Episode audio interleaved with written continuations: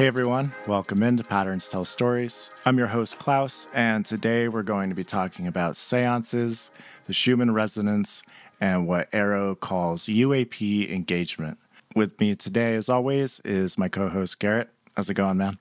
I'm good. How are you doing, dude? I'm good. Nice little uh, morning recording we're doing for the first time today. Um, we were going to record last night, but uh, I think Garrett had other plans. Um, getting a little wine drunk and yelling at QAnon people.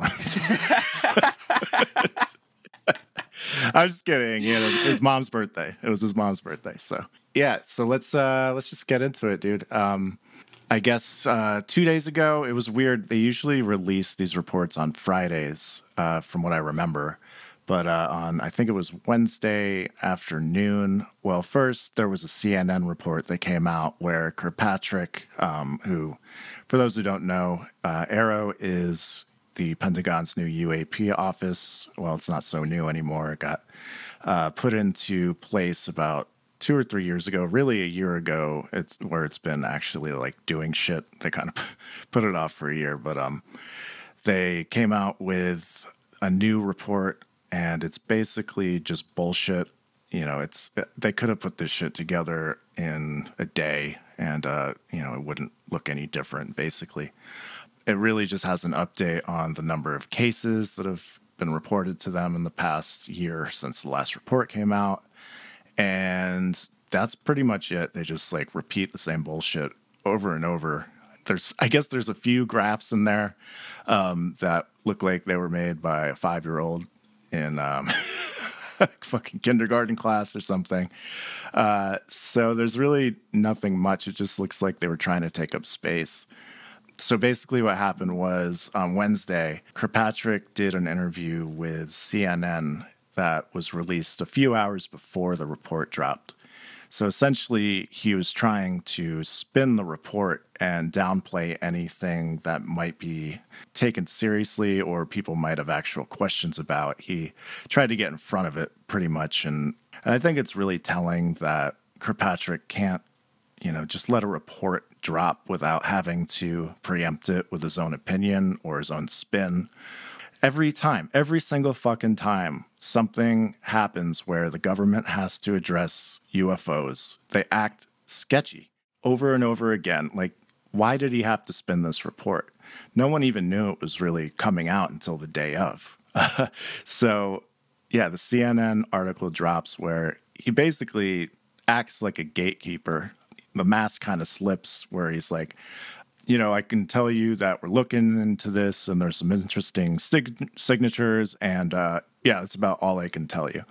He clearly just doesn't give a fuck like about about the public and um, just the fact that he had to spin it and he couldn't just let it come out without having his commentary beforehand i think says a lot about it one i certainly noticed with uh, Kirkpatrick, every time he talks about this subject, and then when I follow up and look at his qualifications, I find that I'm always really, and I, I don't know if this makes sense, but I'm really impressed at how qualified scientifically of an individual he is. And then when he speaks, it's almost insulting because I'm for real. Because like every time he speaks, it is it is very unscientific it's very uh, not curious. He has no sense of wonder when he talks about like our planet and what people are actually describing, what these pilots are describing. He and and for those who aren't aware, like his background is in plasma science, right? Like his uh I think his PhD had to do with either like electromagnetics or plasma or something really unique. Oh and, yeah, uh, this guy knows his shit. He was picked for this for you know a reason. I mean, and I don't even think really his scientific background is the reason, but he he's definitely qualified. I think they found the right guy uh, and, and someone who would continue the cover up, have enough uh, public speaking ability to give interviews, and also have the credentials. But but you're right, he is definitely uh, scientifically um, trained for this position just when it comes to the his attitude towards UFOs and uh, the people who want to have disclosure, I feel like he fundamentally misunderstands what these people are asking for. It sounds like he wants to conflate people who think this phenomenon is real as like wishful thinking cultists and uh, internet trolls. And that's just not the case whatsoever. Like, of course, those people are there, and I've come across many of them. but the the problem is, is when we conflate the entire subject to that, the cover up continues. You know what I mean? And that's one of the reasons why to the stars was so integral in my opinion was because like they they set out for a specific mission and Dave Fravor said it in his sworn testimony with Grusch and with uh, Lieutenant Ryan Graves. Dave Fravor was talking. He said he that, that he had heard that Lou Elizondo was upset and he resigned in protest and that he joined Tom DeLonge's company to the Stars Academy and along with other names like uh, Steve Justice who's a respectable honorable guy you know what I mean? Steve Justice, for those who don't know, he was like one of the head engineers for Lockheed Skunk Works. That's not an easy job to get you know? And uh, i consider steve justice all of these individuals are brave but i consider steve justice one of the bravest because we all know the associations behind lockheed martin or the uh, rumors around lockheed martin and what they might possess. We're seeing two different narratives spilled out right now. And so far the dod narrative that has been nothing to see here we have a couple orbs like not really very extensive whereas all these other individuals that were honorable respectable people scientists are saying we don't know what's going on. Our pilots we don't know what's going on. We're not capable of defending ourselves had we engaged this tic tac. I feel like what kirkpatrick's been saying has not given anybody peace of mind in any area it has only given the DoD more time to try to obfuscate this topic. I don't fully know. It's easy to throw stones, I feel like, from my perspective, because I really don't know the entirety and scope of why this cover up is happening, you know? But, like, at the end of the day, it's been how many years? Over 70 years since Roswell. And the obfuscation has been there since day one. And that's something Tim Burchett keeps harkening back to is like, we just want to we just want transparency on this. And i feel like kirkpatrick is the king of obfuscation when it comes to trying to be clear with the american people about this topic. We've heard multiple credible people say that they have among the most compelling video photo. I know i shared the other day chris mellon talking about one of our satellites that can see down to the deepest depths of the ocean up to the very peak of our atmosphere. Why don't we get the ball rolling on that type of data and share that with the American people, or at least share what isn't a risk to national security? I think that they should share um, because the at the end of the day, the American people paid for that data. One of the most obnoxious parts about this report is that it says nothing in the main body of it. It, it repeats itself over and over says we have this many we worked with these agencies we and then it hints like maybe once it hints at anomalous craft and the rest of it is about fucking balloons and you know might as well put seagulls in there at this point it's fucking just fuck with us but uh but the thing is at the end of the report there's an appendix that that says a glossary of terms and pretty much everything in this glossary is describing anomalous phenomena that the rest of the report basically just ignores.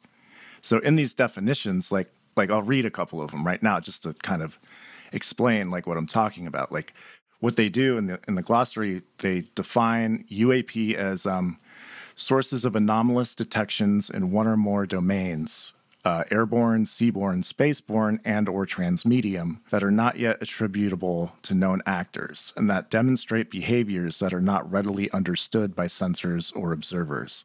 And then it goes into list spaceborne UAP, airborne UAP, seaborne UAP, transmedium UAP. Like we have not heard Kirkpatrick say the fucking word transmedium once in like a you know comprehensive uh, context. The the one thing he said about Transmedium is that they've disproven one of the cases. He said that during the NASA, uh, the original NASA hearing, I think back in June or July, whenever that was. Yeah, there's a few more on here UAP objects and material. Corporeal artifacts of UAP. UAP may contain one or more UAP objects, e.g., airborne craft exhibiting apparent anomalous capabilities. UAP material are samples in whole or in part of UAP objects, for example, debris. So in the glossary, they're talking about crash re- retrieving materials from, I assume, crashes. And then the most interesting one is called UAP engagement. This definition is bringing UAP under kinetic or non kinetic fire to deny, disrupt, or destroy the phenomenon and or its objects. The, the phrase destroy the phenomenon is fucking bonkers. And it's only in the glossary that we even get any sort of mention of it. It's so bizarre. It's like, what the fuck do you mean destroy the phenomenon and or its objects? You have that in the glossary for a reason. You're not going to elaborate on that at all. Like, are you just fucking with us at this point? Like, it's crazy. I don't know. One more in- interesting one is UAP interrogation. The elicitation of UAP location, capabilities, characteristics, and or intent using passive and or active sensing capabilities, including but not limited to electro-optical imagery, infrared thermal, radio frequency radar, light, laser, lidar, LADAR, electromagnetic, gravitational, and radioactive means. Like there's so much shit in this glossary, and they just like don't address it. Like I don't, I, don't know, dude. It drives me nuts. The phrase "destroy the phenomenon." I hear that me myself as sleight of hand with language. When he says like phenomena, in my my understanding, I think phenomena is plural, plural. So like I think that when he says that, we know what that UFO, what that means is unidentified flying object, right? And so that lumps in a lot of things that aren't necessarily non human intelligence, right? And I think when he says that, he's saying that like there may be debris or things that we deem are unsafe in our skies that we just destroy. And you know what I, I, I that's how I understood it when I read that. Right. But uh, but but here it, like so it says destroy the phenomenon and or its objects. That to me says he, they're referring to the phenomenon as an entity because it's possessive of objects, right? That I that's how I read it. Mm, you know what I mean? That's the, an interesting the phenomenon and or its objects. So it's something is possessing these objects. I don't know. Who knows? Maybe this is in the classified report. I wonder. I wonder if Congress which is supposed to be the voice of the people, they seem to be as informed as the populace, maybe a slightly more because of what they get to ask these. Pe- the can we talk about how they finally got a fucking skiff? Oh my god! Like that shit was taking forever, and yeah. now finally, for those who weren't aware, a lot of that uh, three-person panel of uh, Dave Grusch, Ryan Graves, and uh, Commander David Fravor in their testimony to Congress, they were saying multiple times. They were saying, I can't answer that, but if we can get a skiff, I can give you more information on that. First off, they almost didn't even let them uh, do this hearing under oath. That's something Jeremy Corbell pointed out was like they were trying to make it to where this wasn't even under oath. They wanted it to seem as non credible as possible. They so ended nuts. up getting it under oath. Then they say they need a skiff. They wouldn't give them a skiff. I I'm sure that there's issues that they can be granted that access within 5 minutes. Just recently in the past few weeks they were given they according to Representative Burchett they were given access to skiffs to talk to these individuals. I'm I'm very curious to see how that changes Congress's attitude towards this issue and what areas they're actually going to press and what doors they're going to knock on. Even stories like Bob Lazar, why the fuck is Bob Lazar saying all these things? Is it because he's a liar? Is it because he was shown certain things that people wanted him to see? I'd like to get answers to a lot of these questions, and I think that Congress was in a position where they like really couldn't move the ball until they got access to that skiff and understood what doors to knock on. in general, I think when he's talking about destroying the phenomenon, now that you say that with that context, we might start to learn about what Tom was talking about with uh, Starfish Prime and what we've learned about EMP. I've even heard that Italian commander Clarbruno Vedruccio mention weird things that we've learned with frequencies of UFOs. And I think that we might learn very soon everything exists on a spectrum, right? I think that we're going to start to learn more about how UAP, the reason why they just appear and disappear is because our sensors can only detect them when they're within a certain frequency. And if it is a higher technology deciding to show itself or not show itself, that adds a whole other realm of complication to this topic. One of the positive things you do hear from Elizondo is that apparently some of these things we can brick and we can use EMP and like make non-usable at least temporarily and make it seem like if an engagement were to happen we wouldn't be totally caught off guard and it seems like out of any capability we do have that might be one that they might be okay with sharing you know like as far because a lot of this topic coming from them, they don't want to be in a position where they say, we can't protect against XYZ. They want to be able to say, here's what we know, here's what we've done. You know what I mean? Mm-hmm. And uh, I think the public's reaction to them saying, we saw one of these things and we took it out I think that would be much more positive if it did have any negative anything. And you know what I mean? Any yeah. any negativity, the public I think would want to hear that we're able to defend ourselves and engage it. Otherwise, I bet they don't even want to mention it. I think Eric Davis is the one who said, you know, how do you investigate something scientifically that's so much more advanced than you? You know, and then he goes on to to call it, you know, it's a it's a counterintelligence problem. It's not a scientific problem because you can't study scientifically, um, yeah, something that's so elusive and unrepeatable. Uh, you know, it's basically fucking with us. I always find that quote from David Eric Davis to be interesting. So, I mean, yeah, it was a disappointment. Not really surprised about it. I'm just glad like Garry Nolan's foundation, the Sol Foundation, is starting to kind of ramp up their stuff. They're having a, I guess they're having a conference or like an inaugural event at Stanford, I think in mid November. And the list is pretty impressive. It is Eric Davis is on there, Diana Pasulka, Jacques Vallée, um, and a bunch of other people. I think Mellon, Chris Mellon's on there. And yeah, that that should be a nice little uh, kick in the ass where um, they can get the government's attention and um, you know let certain departments like know that there's academia like just waiting in the wings ready to help them study this stuff because I, I, think that would be helpful. Yeah i think that's enough on the uh, uap report because I, I, check out the glossary. That's, that's literally the only thing worth reading and uh, try to extrapolate from there because they didn't tell us shit. That's something that is real interesting to me is that if we're trying to observe something that's intelligent, that's going to make our science really stretch. And we might have to start like crossing over different areas where, like, I know that scientists roll their eyes at religious folks because they're a lot of the way they talk is very unscientific and uh, from points of authority.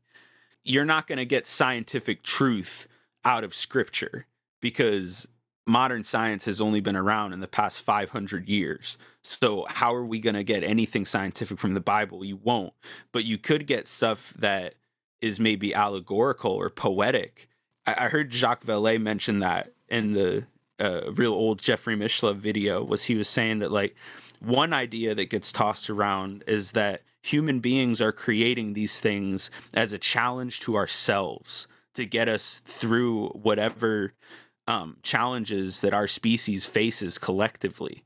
So like it could be that like these things coming down and telling us not to drop nuclear bombs, telling us not to fight in these wars, it could be uh, from like the Jungian perspective, uh, the collective unconscious evolutionarily providing humans the challenge it needs to survive as a species. And that's something I love about Peter Levenda is he talks about needing a multidisciplinary approach to um, studying this. you know the UFO phenomenon, and he talks about I think I've mentioned it before that like science is so compartmentalized, like everyone's in their own little you know corner and studying very specific things, and there's no real overview of all the different sciences, and um, you know it really pushes for more involvement from from other areas of you know the humanities and uh, you know anthropology. You can't leave it all up to the physicists because really you know physics is just one interpretation of the universe um, and it's pretty fucking new it might be the most useful at, at this point in time when it comes to studying the technology behind the ufo phenomenon another thing Levenda says is um, people people talk about science a lot when what they really mean is technology. Um, there's a difference between science and technology, and I think that needs to be thought about more uh, in the context of of this, you know, the UFO subject. But speaking of Levenda, I think you had something you wanted to uh, talk about that he he wrote about or something like that. Because we were hinting earlier, we were talking about seances and yes. uh, we've we, we've mentioned this army doctor uh, Andrija Puharich, who uh, he's not alive today. He was alive like I'm trying to like think of when he was born. I don't even fucking remember when Puharich was born. I know that. Uh, fuck. Hold on. Let me let me look this up because I think he died in 1996. He died where? He died in 96, you said? No, I'm just fucking kidding. Oh, okay yeah, hold on. Let me look. Andrija Puharich was born in 1918 and lived to 1995. One of the interesting parts of Puharich, among many things, because the guy had a very strange, interesting life. I fucking, when I read that Sinister Forces book one, bro, I was like, I am learning every person's name that was at this bitch, and I'm gonna fucking try to take notes on all of them and what they do. But I gotta find it real quick. Is this what Tom was talking about in his uh, interview with Steve? He was talking about a seance where someone got possessed. I would have to rewatch it to tell you for sure. Um, I did. I I did ask him about what. Uh, you asked him about Doctor Vinod. Is that what it was? No, I asked him what the seance was, and he sent me a book that was like the interdimensionals or something. But um, I could, oh. not, could not find it in there, so I'm, I'm not sure that was the right one. But this is what got me interested in this was there's two two books that I want to recommend. One of them was Peter Levenda Sinister Forces series. That's a trilogy of books, but in book one, it's called The Nine. And I'm going to explain what that was. And then the other book that got me into this was a book by Nick Redfern, who we mentioned in when we were talking about Robert Oppenheimer. Um, Nick Redfern wrote a book called Final Events and it's talking about how like a lot of this obfuscation in his opinion and I feel like he he builds a pretty strong case comes from uh subsections within these programs that have a real religious way of thinking about UFOs like they think that they're demons and he calls this group the Collins elite. And uh, I I hear some of these favorite names we hear tossed around constantly asked on podcasts about the Collins Elite.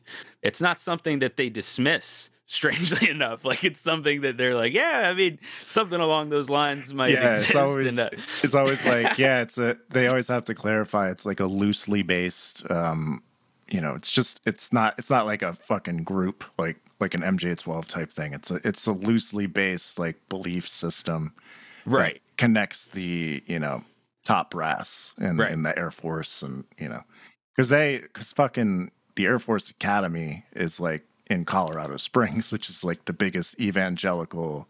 It has the biggest e- evangelical population in the country, or something like that. I uh, I read in um, this book, The Family. There's a documentary on Netflix actually about it. It's pr- it's pretty good, and uh, it talks about this kind of evangelical network that that and controls a lot of the stuff that goes on in Washington. And um, it's really interesting. But there is one chapter on Colorado Springs, and they basically built this evangelical megachurch up on the top top of this hill, like basically so the Air Force Academy, uh, you can see it from there, and it's like huge, and it's got the same colors as the Air Force, and it's like super obvious that they're trying to just recruit. You know, everyone who's who's at the academy, um, they have what they call cells. I guess you know, like a group of people who who you know go and try to recruit uh, Air Force people into their church, and it's it's actually really kind of disturbing. And um, I think that has a lot to do with uh, why certain you know high-ranking officials in the Air Force are are pretty religious. In Nick Redfern's book Final Events, one of the strangest lines in that book is he says that the CIA began to uh, infiltrate seances in 1952.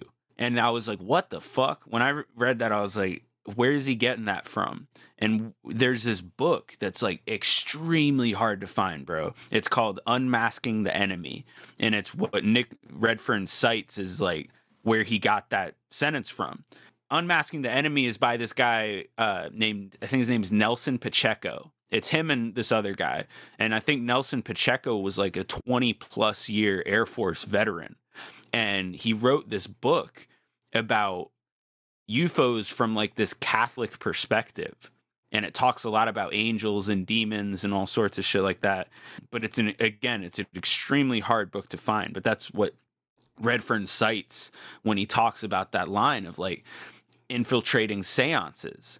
Anyways, this guy Puharich was interested in uh, weaponizing psychic ability. It appeared, and in 19, the early 1950s, he had met this Indian mystic named Dr. Vinod, and he had convinced Vinod to like come to his uh, farmhouse in Maine with this group he had. And his Puharich's parapsychological group was called the Round Table Foundation. And uh, the members of this group were like absolute powerhouses in terms of like cultural Americans. They were like people that everyone knew and recognized and uh essentially it ended up being nine people total. If you want to rattle them off, their names were Henry Jackson, Georgia Jackson, Alice Bouverie, Marcella DuPont, Carl Betts, Vonnie Beck, Arthur Young, Ruth Young, Andrija Puharich, and this mystic Dr. Vinod was like the channeler. Vinod began to channel some force and told the group that they had made contact with the Nine. Um, the nine claimed through Vinod that nine extraterrestrials, or nine principles and forces, as they say, were now in contact with the group. They were extraterrestrial beings living on a large, invisible spacecraft hovering over the planet. Um, according to Peter Levenda's book the, on the nine, he says that Vinod went into a trance promptly at 12:15 a.m. and then R one of the extraterrestrial nine began speaking through him at 12:30 a.m. Threads appeared out of nowhere on the floor in front of Vinod, and he passed one to each of the human nine, telling them, "Tonight we want to create Brahmins in this world," and that the thread was a sign of their initiation. Puharich was very intrigued by this interaction and subsequently spent years trying to find mediums who could contact the nine in the 1974 book Uri, a journal of the mystery of Uri Geller, Puharich catalogs meeting Geller in 1971 and eventually getting him to channel the nine.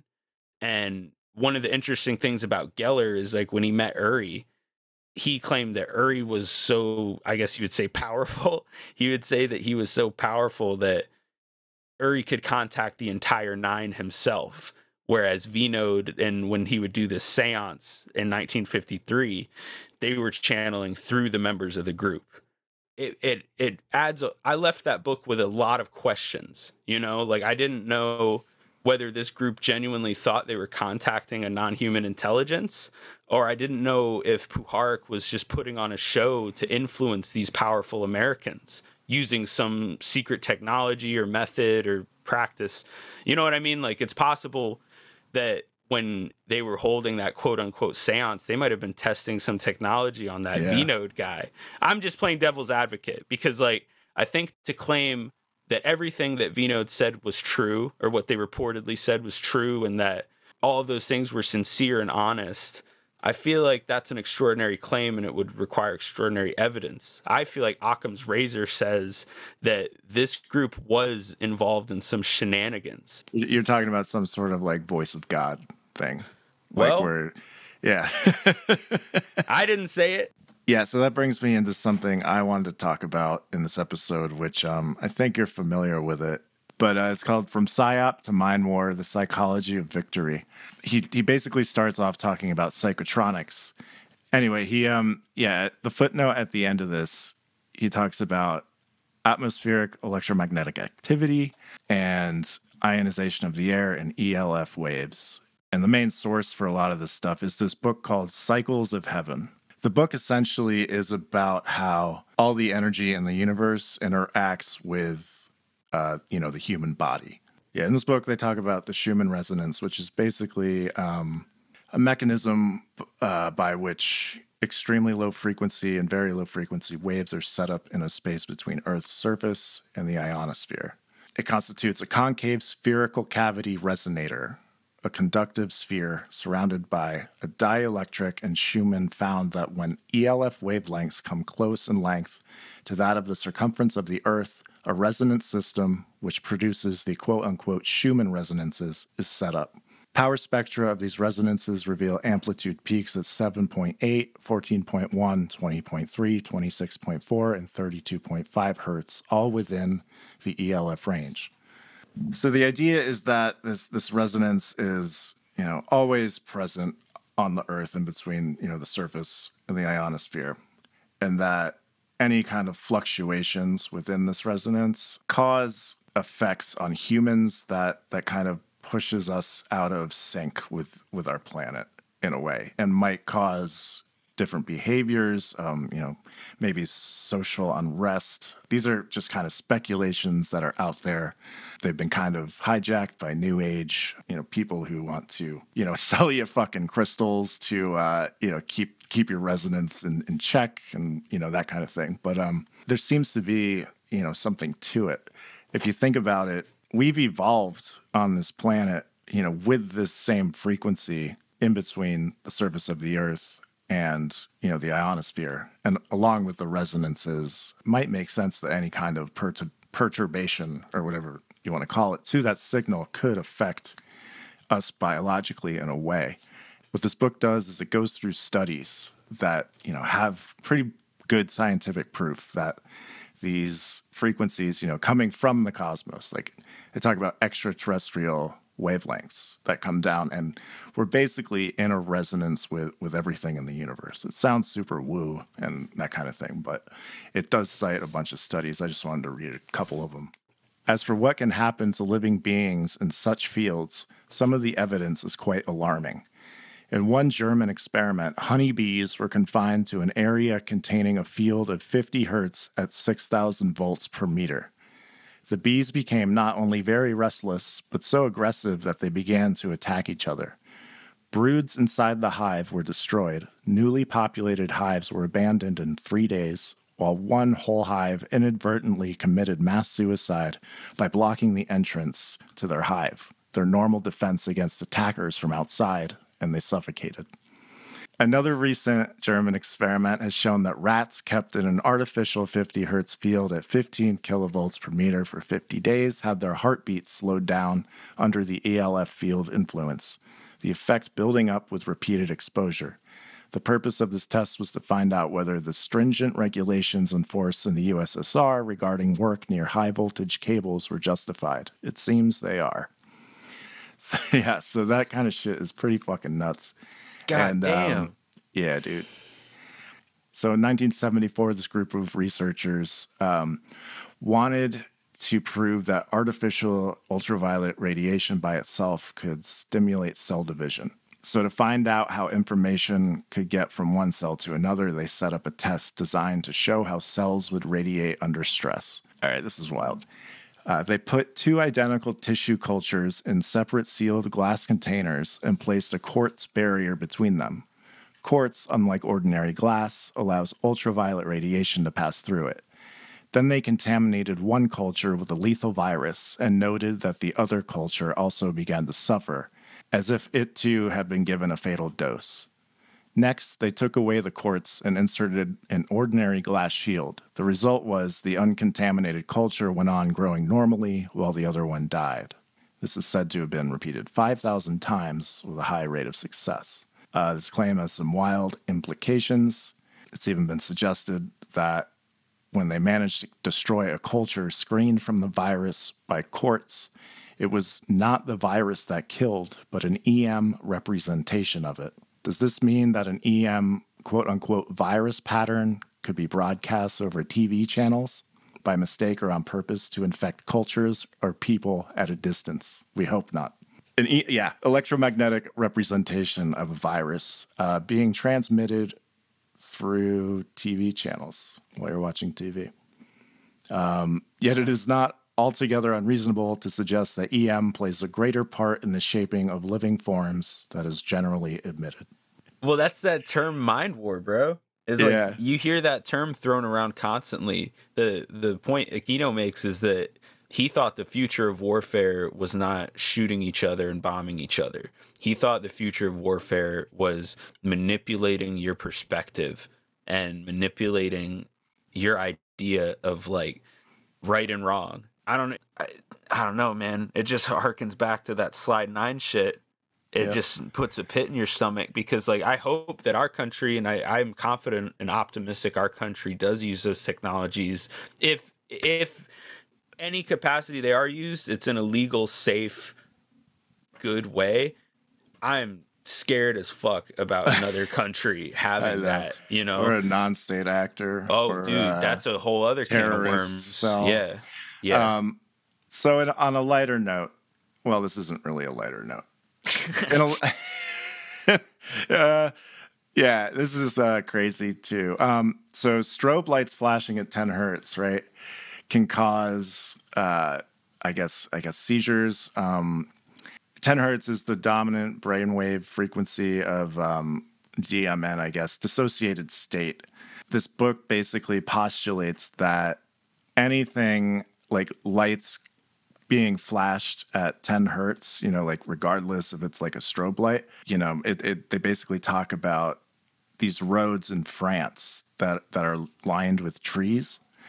And if the sun is setting or rising and it lines up to where the light is flashing in between the trees, depending on the speed you're going in your car, that could turn into the same exact thing pretty much as, as a light flashing 10 hertz at you.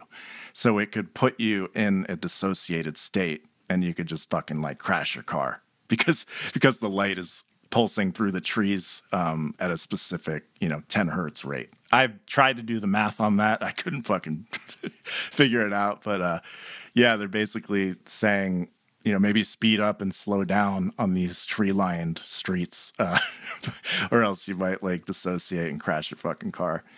Um, and then another thing that they also mentioned in this is uh, helicopter pilots they're subject to the flashing sunlight through the rotors above their heads uh, which theoretically puts them in the same potential position. Um, so yeah that's a really interesting thing i never thought about before that You know, a weird one that I heard like a rumor about was that like uh there's one type of technology that can invoke a spiritual experience. Like for whatever people cross culturally describe as being like, oh my God, this is like a very special spiritual thing with an angel or a deva or whatever the fuck people believe in. Like apparently that can be invoked technologically. Apparently. I don't know. I was gonna. I don't even know if you want to include this, but there's a there's a part of uh, John Keel's The Eighth Tower that talks about uh, materializations and why that might be, and he's also talking about the influence of like how how the ancient people uh, thought about these ideas of like parts of our earth having rhythms and parts of our earth being bathed in um, different amounts of rays you know what i mean like because he makes the point that like uh people a lot of people believe in astrology you know like read their horoscopes and truly think that like for whatever reason the stars are telling them what the future will be. And but the ancients apparently knew that like uh, if you study the stars closely enough, you'll understand the future, the past, the present, whatever. Keel was kind of harsh on that and was like, uh, we have like this garbled idea of what astrology even was or is or why it's even important that Jupiter is in a certain spot. And uh, so I'm gonna I'm gonna blast through this real quick, and if you want to include it, that's fine. But if not, it's fine. He goes, Forbidden books on black magic, witchcraft, and ancient religious beliefs all describe this basic materialization process, including solemn warnings to avert the eyes when you materialize an angel or demon through some secret rite, lest you suffer from conjunctivitis and other painful maladies produced by the rays of the electromagnetic spectrum. All mythology tells how one should not gaze upon the countenance of materialized God. Although they lacked proper terminology for these effects and were obliged to speak in terms of rays and vibrations, secret cults throughout the ages knew that entities moved into our reality through process of altering frequencies. In Babylonia and probably in much earlier cultures, learned men were also aware of the fact that the earth is constantly being bathed in rays from outer space and that somehow these rays influence the human condition. They attempted to define this mathematically through the science of astrology. They knew these mysterious rays definitely affected biological organisms, and the rays fluctuated in intensity at different times of the year. And they assumed these rays influenced different people in different ways. By observing the movements of the stars over periods of hundreds of years, they concluded the rays were controlled by such movements. Eventually, they went even further presuming that the positions of the stars at the time of birth had some direct effect on the personalities and lives of individual humans. A large part of that early astrological knowledge is now lost. Modern astrology is based on the fragmented residue of that knowledge. The movements of the stars and planets are, of course, largely illusory. The Earth is moving instead and what we see from this pitiful drifting speck of cosmic flotsam is not a valid view of the cosmos. The movement of the planets and stars doesn't really mean a damn thing. What is important is the movement of the Earth and its position in orbit at different points in time. We are moving continuously through vast fields of energy and space. Some of these fields undoubtedly have a great biological effect. It doesn't matter at all that Venus is in conjunction with Jupiter. What does matter, apparently, is that the planet Earth is traveling through a field of energy eh, of a certain intensity at a certain time. If you were born in 1940, you were bathed in rays quite different from those that might have affected people born in, say, 1910. Modern astrology is merely a corrupted method for translating these influences into humanly acceptable terms. I thought that that was really cool. Even before we had uh, modern science, that just shows that people were thinking about our Earth's rhythms and how it affects us biologically. And it seems like what we have now is like this garbled version of that. That's uh you know what I'm saying? It seems like yeah. he, he used the term largely illusory because, like, when we look up at the stars, we're seeing a much different picture of what's actually next to us and close to us and where we're going. I don't know. It makes me wonder about geomagnetic pole reversals. Like, when you think about South Atlantic anomaly, getting bigger, I guess. I don't know. I read yesterday that it's like splitting in two. And, uh, who knows what kind of horrifying shit that's going to bring about. But can um, I ask you something dumb? Yeah. What the fuck is a pole reversal? Like I keep hearing that term and I don't know what that means or what to think about it. So um, it's it it's not even like the reversal that's going to be a problem. It's like the weakening of the mag- Earth's magnetic field leading up to it and after it. So it's when it's when the polarity of of the Earth's magnetic field like flips yeah, it's happened, you know, a bunch of times. And I actually read an article on it that that one of them happened uh, like forty two thousand years ago, and it was apparently of the sun or the Earth. The Earth. Oh shit. Um, so the one that happened 40 I guess it's 41,000 years ago they call it the Adams event. So the study used ancient New Zealand kauri trees uh, to develop a detailed record of atmospheric radiocarbon levels across I think it's pronounced the Laschamps ex- excursion. The crazy thing about this one is uh, so 40, 42,000 years ago, there was a shitload more ultraviolet radiation that came down. Like the magnetic field of Earth was so weak that, like, basically all these cosmic rays and uh, UV radiation could actually go through and, and and hit the surface of the Earth. And interestingly, this coincided with cave art, like the explosion of cave art across across the world. So their theory is like once this magnetic pole flip and the um, associated weakening of the magnetic field during that time happened, and all this ultraviolet light was um, you know hitting the actual surface of the Earth, that caused us and our ancestors. That's when we went into the caves, and that's why there's such a huge um, explosion of cave art around that time. Is because we that's we took refuge in the cave in the caves, and that's when the Neanderthals died out. Um, there's a lot of stuff that like lines up with that.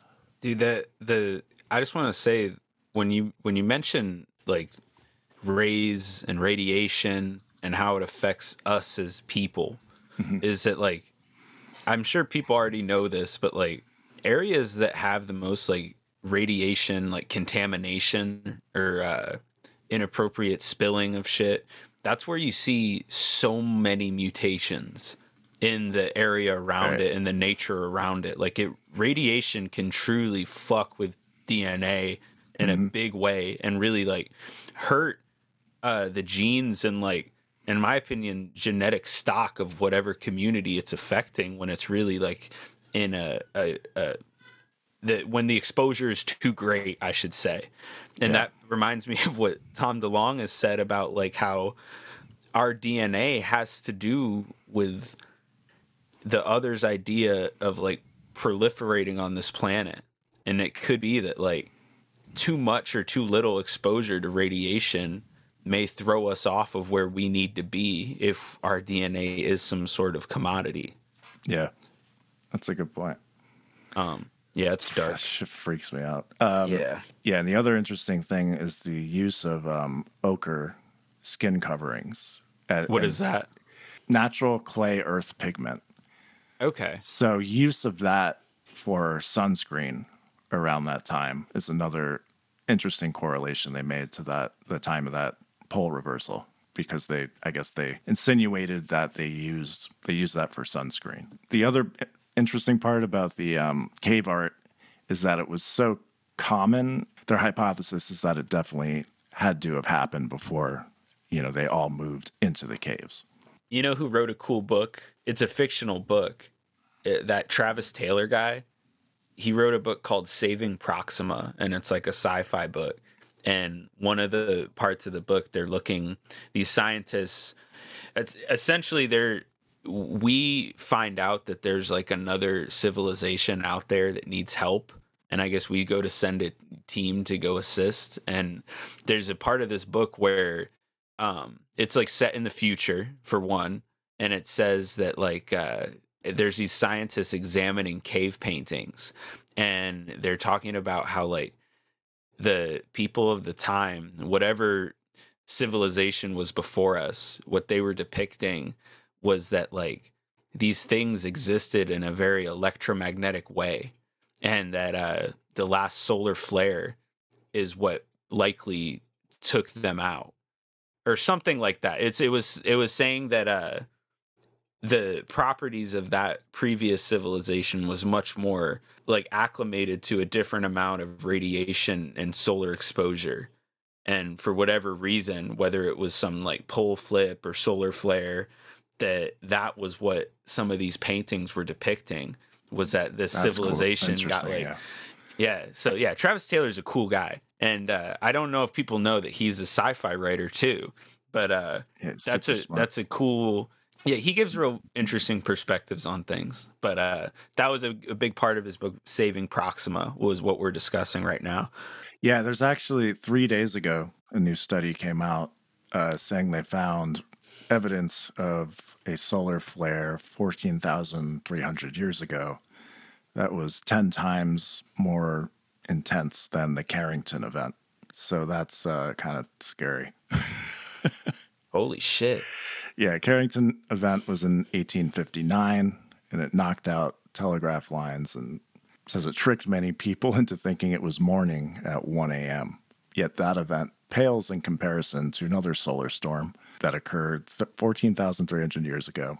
So the, the sun is uh, seems a little more unpredictable than mainstream science would lead us to believe, and just the effects these things have on us, just in general. Um, it's interesting to think about, you know, especially when you think about like the Schumann resonance and how we evolved with that frequency up until this time, and any, you know, just wondering what any kind of fluctuation in that base frequency. I don't know, man. It's uh, it's weird to think about. That is an interesting. Now that you say it like that, I wonder if the Schumann, like, say the Schumann resonance is just the Earth's baseline. Like that's what the Earth's uh, Yeah, that's what I mean. So, like, let's say that the Schumann resonance has changed over time, and that at one point, instead of that seven point eight three, that it was like six point seven four or something. Just that slight little difference could Yeah. probably influence all of the Earth's biosphere and like Well, that everything small within- like amounts of electromagnetic radiation like throw off birds migrating um, Right. Patterns. So like translate that like fluctuations into the resonance that we're we're used to um, on you know every day. Any fluctuations in that could throw off whatever. Do you Um, know if the resonance is supposed to increase or decrease?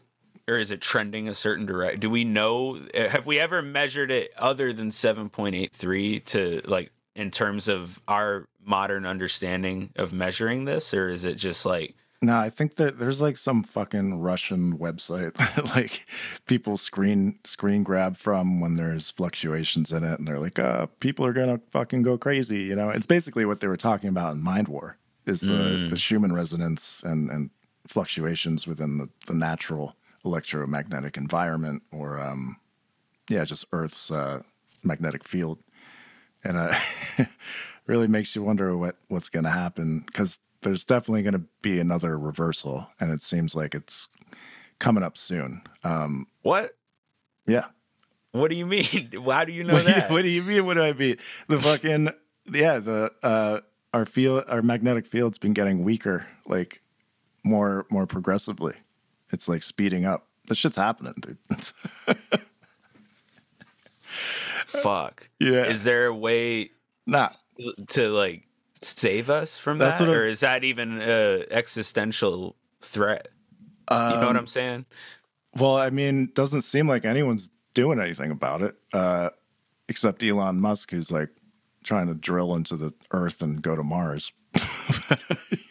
Dude, I was gonna ask you about wonder, him. like, you gotta like, like Peter Thiel has like a fucking bunker in New Zealand. Like, look at what these rich like billionaires who have fucking you know clearances with the DoD to like do all these contracts and shit. Like, look at what they're doing.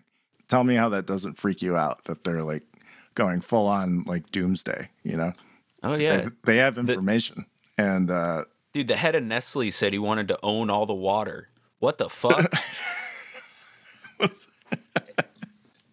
what? I'm, I, dude. I, maybe maybe I could be wrong. I heard that from Bill Burr, but he said that the fucking head of Nestle was in an interview. I and he, saw he- something about he- him. he said that he he alluded to the idea that he would like Nestle to own all of the fresh water so they could sell it. I'm like, that is the weirdest shit ever. What? How the fact that we even sell water at Oh, all tells you we got some shit majorly wrong. Yeah. Because, dude, water is basic. Sh- how that's like in the fucking uh, Lorax when they're charging for air. Fucking buying fresh air, like, dude, you know you can buy air. I just one of the fuck. You go to oxygen bars, you know? Yeah, yeah. Yeah, dude. It's so weird. Have you ever been to one of those? I haven't. But uh my friend took a picture when he was at one and it's just like everyone's got like the fucking tubes in their nose and it's like looks like a hospital. I don't know. it's so weird. it basically is. It's like everyone's sick. Yeah, man. I think that's uh I think we're good. We just hold on. I I just pulled up the quote from this Nestle guy so he doesn't sue me because yeah. this is what this is what he says. Water, of course, is the most I already fucked it up. Water is, of course, the most important raw material we have today in the world. It's a question of whether we should privatize the normal water supply for the population. And there are two different opinions on the matter. The one opinion, which I think is extreme, is represented by the NGOs who bang on about declaring water a public right. That means that as a human being, you should have a right to water that's an extreme solution. The other view says that water is a foodstuff like any other, and like any other foodstuff, it should have a market value. Personally, I believe it's better to give a foodstuff a value so that we're all aware it has its price, and then we should. And then that one should take specific measures for the part of the population that has no access to this water. And there are many different possibilities there. So just These for clarity, that's from Snopes. to- Crazy. These people are out of their fucking minds. with this this gaslighting. Oh my. Oh God. Anyway. fuck, fuck Nestle, bro. yeah, dude. Fuck Nestle. Patterns tell stories. We are boycotting you, Nestle. Oh my God, it's horrible. Football games starting in two minutes. so, Hell yeah, um, dude. I'm about to take first place too. Oh God. I hope you looked. I already scored 44, bro. this guy's sweating. He didn't respond to my shit talking at all, and yeah, he's like, I ah. play I play my wife this week, so lose lose on my end. Um, Nice. yeah, you got anything to plug? Um, not particularly right now. Oh, we're doing a space for um, UFO Twitter Week, so Oh yeah, we Uh, are doing a space. look out for that. On When is that? Uh, the week of the first, so some Oh, okay. So soon. soonish. Yeah, um, we'll probably have another episode out before before we do that, but um, Yeah. be on the lookout for that. I have a new article out that's um, kind of kind of expanded on the Antarctica thing we were talking about last week, but uh, also added, um, yeah, a bunch more stuff to it, and uh, it's it's it's a fun one. Go check it out. I think it's called uh, the Frozen something, the Frozen Veil. Um, yeah, it's fun. Go check it out, and um, yeah, I think we're good, man. Sweet. Sounds good. right. Thank you guys. Yeah, thanks for listening, and uh, we'll see you all next week.